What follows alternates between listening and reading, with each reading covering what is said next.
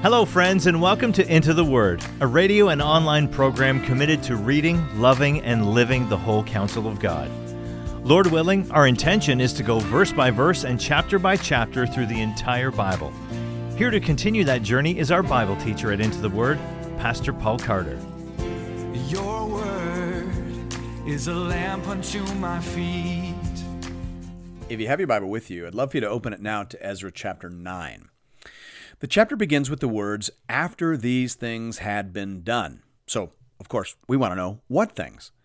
At the end of chapter 8, we hear about a very thorough accounting being done of all the gold and silver and other offerings that had been entrusted to the convoy.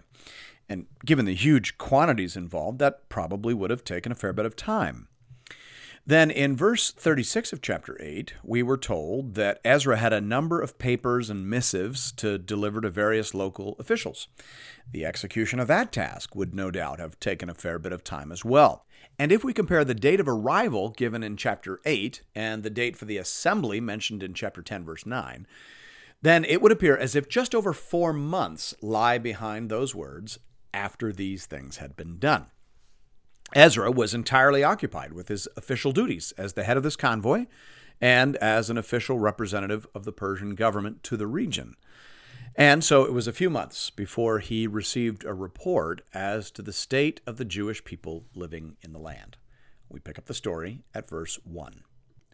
After these things had been done, the officials approached me and said, The people of Israel and the priests and the Levites have not separated themselves from the peoples of the lands with their abominations, from the Canaanites, the Hittites, the Perizzites, the Jebusites, the Ammonites, the Moabites, the Egyptians, and the Amorites. For they have taken some of their daughters to be wives for themselves and for their sons, so that the holy race has mixed itself with the peoples of the lands. And in this faithlessness, the hand of the officials and chief men has been foremost. Now, you'll recall that the first wave of returnees was made up disproportionately of younger single men. And of course, that was completely understandable. The first wave of return was essentially an extended work party. The land would have to be cleared, the temple compound essentially reconstructed. That was going to be heavy work, and it was going to be done under hostile conditions. So we aren't terribly surprised that the majority of volunteers for that project were single men. Not too many 45 year old fathers of five are taking their wife and kids on that kind of trip. So it was mostly young men. But eventually, young men want to marry. And when there are fewer young women than there are young men, you tend to run into some problems. And that's what happened here. The first wave of returnees married women from the surrounding people groups. Of course, they could have gone back to Babylon to get a wife from among the Jewish population there, but that would have been costly and time consuming. Certainly not impossible, just really difficult. So instead, they married local, and as a result, the covenant community had become compromised. Look at verse 2 there. The ESV has that as they've taken some of their daughters to be wives for themselves and for their sons, so that the holy race has mixed itself with the peoples of the land. Now, in Hebrew, literally, it is the holy seed. Uh, the issue isn't racism, the issue is religious and cultural identity. The Jewish people are the keepers of the line of promise. They stand in a long line of faith and continuity that stretches all the way back to Father Abraham. Remember how careful they were in the early days of the return to check everyone's paperwork to ensure that they were actually Jewish. Well, what's the good of all that if then you're going to go ahead and marry a non Jewish girl? Now your kids are going to grow up learning the religious teachings and stories of the Canaanites. So, how is that helpful? It doesn't matter what your paperwork says because the hand that rocks the cradle rules the world. F. Charles Fensham says here the influence of a foreign mother with her connection to another religion on her children would ruin the pure religion of the Lord and would create a syncretistic religion running contrary to everything in the Jewish faith. In the end, it was a question of the preservation of their identity. Closed quote. All right, so this is maximally bad news. The people are compromised from top to bottom. And it isn't just the, the people, the, the regular lay folks who've done this, the leaders and the officials have been among the worst offenders. Ezra is understandably devastated by this news. We pick up the story at verse 3. As soon as I heard this, I tore my garment and my cloak and pulled hair from my head and beard and sat appalled. Then all who trembled at the words of the God of Israel, because of the faithlessness of the returned exiles, gathered around me while I sat appalled until the evening sacrifice. Grief and sorrow in Jewish culture are often publicly demonstrated. We remember, for example, the loud mourners that sometimes show up in the stories about Jesus in the Gospels. And of course, Jesus wept loudly and publicly at the tomb of his friend Lazarus. Emotion was not stifled in this culture, it was expressed. And Ezra engages here in several visible demonstrations of outrage. He, he tears his garment and his cloak and he pulls out his own hair. That would have been painful, bloody, and shocking to all who saw him. And he made sure that everyone saw him. He sat publicly in the temple compound as people gathered round for the evening sacrifice. We pick up the story at verse 5. And at the evening sacrifice, I rose from my fasting with my garment and my cloak torn, and fell upon my knees and spread out my hands to the Lord my God, saying, Oh my God, I am ashamed and blush to lift my face to you, my God, for our iniquities have risen higher than our heads, and our guilt has mounted up to the heavens.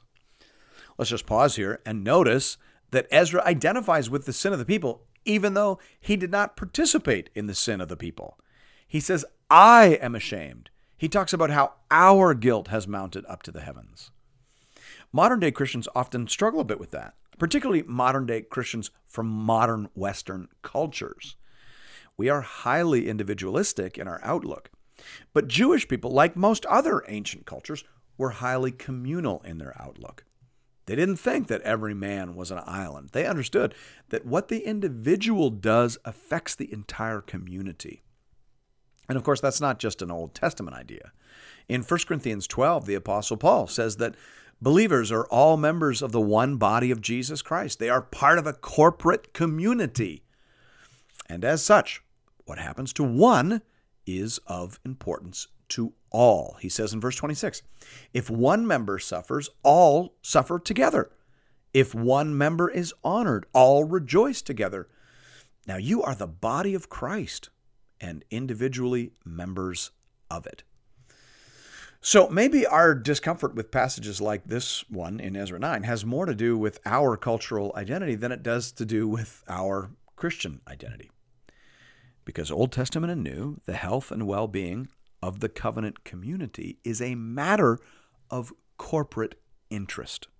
It's something that should concern us all. It certainly concerns Ezra despite that he was not personally involved in any of the sins and stupidity being confessed. He hadn't married a pagan lady. There, there, was, there was no Canaanite lady in his tent teaching his children to worship Baal. And yet he steps into the problem and he owns it as his own. Derek Kidner says here, like the servant in Isaiah 53:12, he was impelled to reckon himself numbered with the transgressors more deeply ashamed of the national guilt than any of them, and thus more fit to be their spokesman in confession. There's something in that that should stand as a rebuke to many of us, myself included, as Christians in the Western world. We rejoin Ezra's prayer in verse 7. From the days of our fathers to this day, we have been in great guilt. And for our iniquities, we, our kings, and our priests have been given into the hand of the kings of the lands, to the sword, to captivity, to plundering, and to utter shame, as it is today. But now, for a brief moment, favor has been shown by the Lord our God to leave us a remnant, to give us a secure hold within his holy place, that our God may brighten our eyes and grant us a little reviving in our slavery. For we are slaves Yet our God has not forsaken us in our slavery, but has extended to us his steadfast love before the kings of Persia, to grant us some reviving, to set up the house of our God, to repair its ruins, and to give us protection in Judea and Jerusalem. Now, remember, Ezra is praying in a very public place. He intends for his prayer to be heard, not just by God, but by the people of God. Now, I know that we often remind young pastors not to use the pastoral prayer to make announcements or to, you know, flesh out the last point in your sermon. But there are exceptions to that rule, and this is obviously one of them. Ezra is reminding the people that this is how they got into trouble in the first place. From the days of our fathers, we've been doing this, and God told us how it would end. In Deuteronomy 7 1 to 4, they were told, When the Lord your God brings you into the land that you are entering to take possession of it, and clears away many nations before you, the Hittites, the Girgashites, the Amorites, the Canaanites, the Perizzites, the Hivites, and the Jebusites, seven nations, more numerous and mightier than you. And when the Lord your God gives them over to you and you defeat them, then you must devote them to complete destruction. You shall make no covenant with them and show no mercy to them. You shall not intermarry with them, giving your daughters to their sons or taking their daughters for your sons. For they would turn away your sons from following me to serve other gods. Then the anger of the Lord would be kindled against you, and he would destroy you quickly. Closed quote. Well, looking back to verse 1 of Ezra 9, it is clear that Ezra means to recall this passage and others like it. He borrows language and bits of this list from Deuteronomy 7, and he appears to mash it together with a, a bit of a list from Deuteronomy 23, verse 3, as a way of saying, you have done exactly what God told us in multiple places in the Bible not to do. You have married unwisely. You have not prioritized the spiritual purity of your homes, and as a result, you have not passed your faith on to your children. This is how apostasy happens. This is how judgment is summoned. This is how exile comes to the covenant people. So, what in the world were you thinking?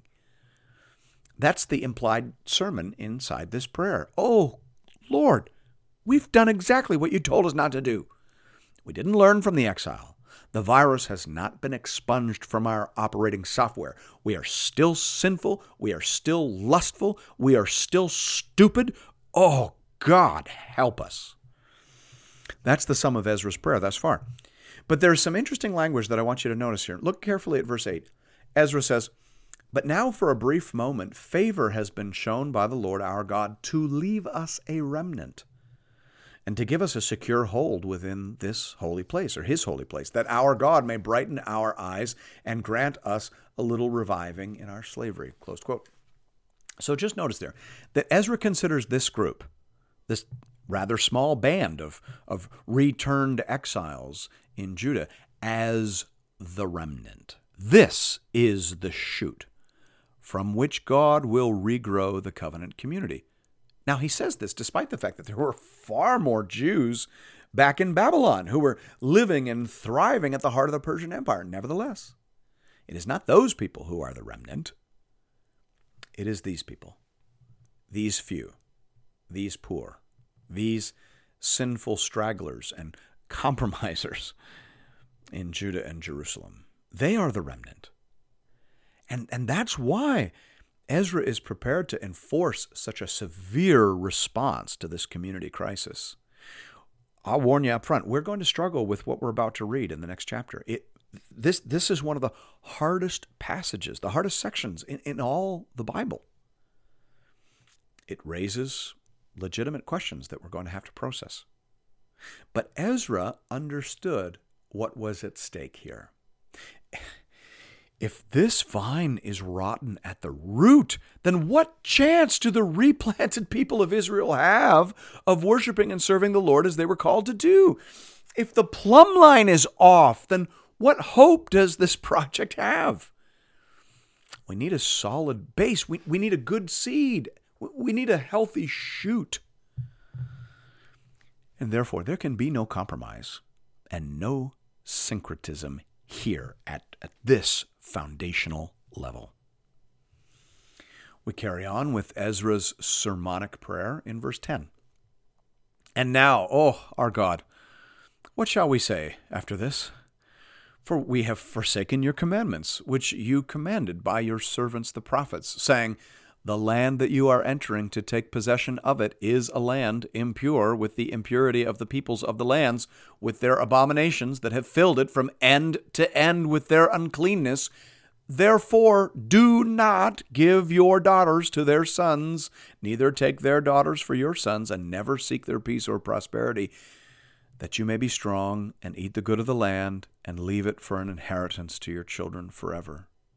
And after all that has come upon us, for our evil deeds and for our great guilt, seeing that you, our God, have punished us less than our iniquities deserved, and have given us such a remnant as this.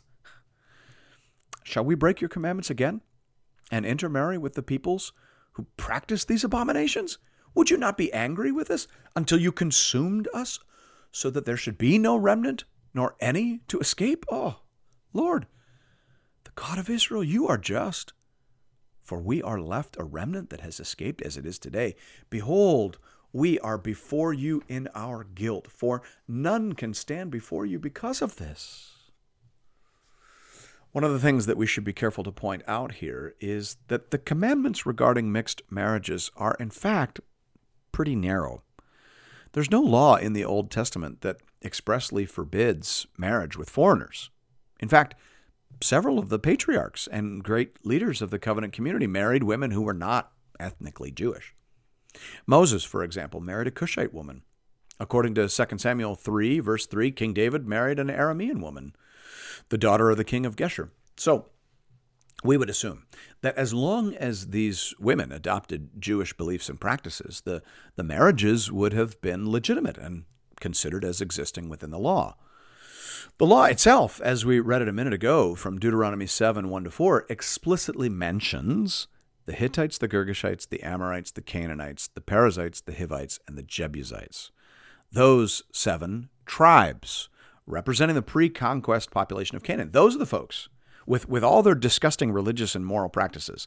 Those are the folks uh, who practiced male cult prostitution and child sacrifice. Those folks in particular to have nothing to do with the covenant people. You shall not intermarry with them, the law says, for their abominations have filled the land with uncleanness. Now, what's interesting is that by this point in the story, by this point in the history of the area, the ethnic makeup of the local inhabitants in this region was a total hodgepodge due to the various exiles and mixing and replanting efforts of the Assyrians and Babylonians. So the people in the land at this time were not actually Hittites, Girgashites, Amorites, Canaanites, per- Perizzites, Hivites, and Jebusites. As H.G.M. Williamson points out here, ethnically, there was no exact equation, he says, but the intention of the law that the chief religious danger comes from those closest at hand is accurately represented. Thus, it is correct to speak here of interpretation of the biblical text. Close quote. So, Ezra, as a skilled scribe, is extracting a principle from a particular context that no longer exists, and he is reapplying it here in a new cultural and historical situation. He's saying, what you've done here in intermarrying with these mixed breed pagan folks, many of whom were probably Samaritans, is exactly what we were told not to do back in the days of Moses. We were told not to intermarry with people like that, despite that they were close at hand. We are to ask whether or not this woman, this potential mate, shares our faith and our values and can partner with us in raising the children of our household in the ways and word of Almighty God. You haven't done that. And as a result, the entire covenant project hangs in the balance. And so, harsh measures will be required. We'll read about those in the next chapter. And we will be reminded that fixing broken things and undoing sinful choices is always painful and traumatic work. And we will be reminded that it is so much better and so much wiser to do things right the first time around. It is a blessing and a kindness to ourselves and to others to live our lives and to make our choices in the light of the counsel and commandments that have been given to us in Holy Scripture. Thanks be to God. And thank you, friends, for listening to another episode of Into the Word. If you would like to support this program, please consider leaving us a rating or a review on iTunes, as it will help other people find and access these materials. If you're looking for more Bible teaching from Pastor Paul, you can find our entire library of content over at the Into the Word website at intotheword.ca, or you can download the Into the Word app at the iTunes Store or on Google Play. If you'd like to contribute to this listener supported program, just go to the website and click the Give bar in the top right hand corner. You can also contribute through the Into the Word app. We hope to connect with you again really soon, right here, for another episode of Into the Word.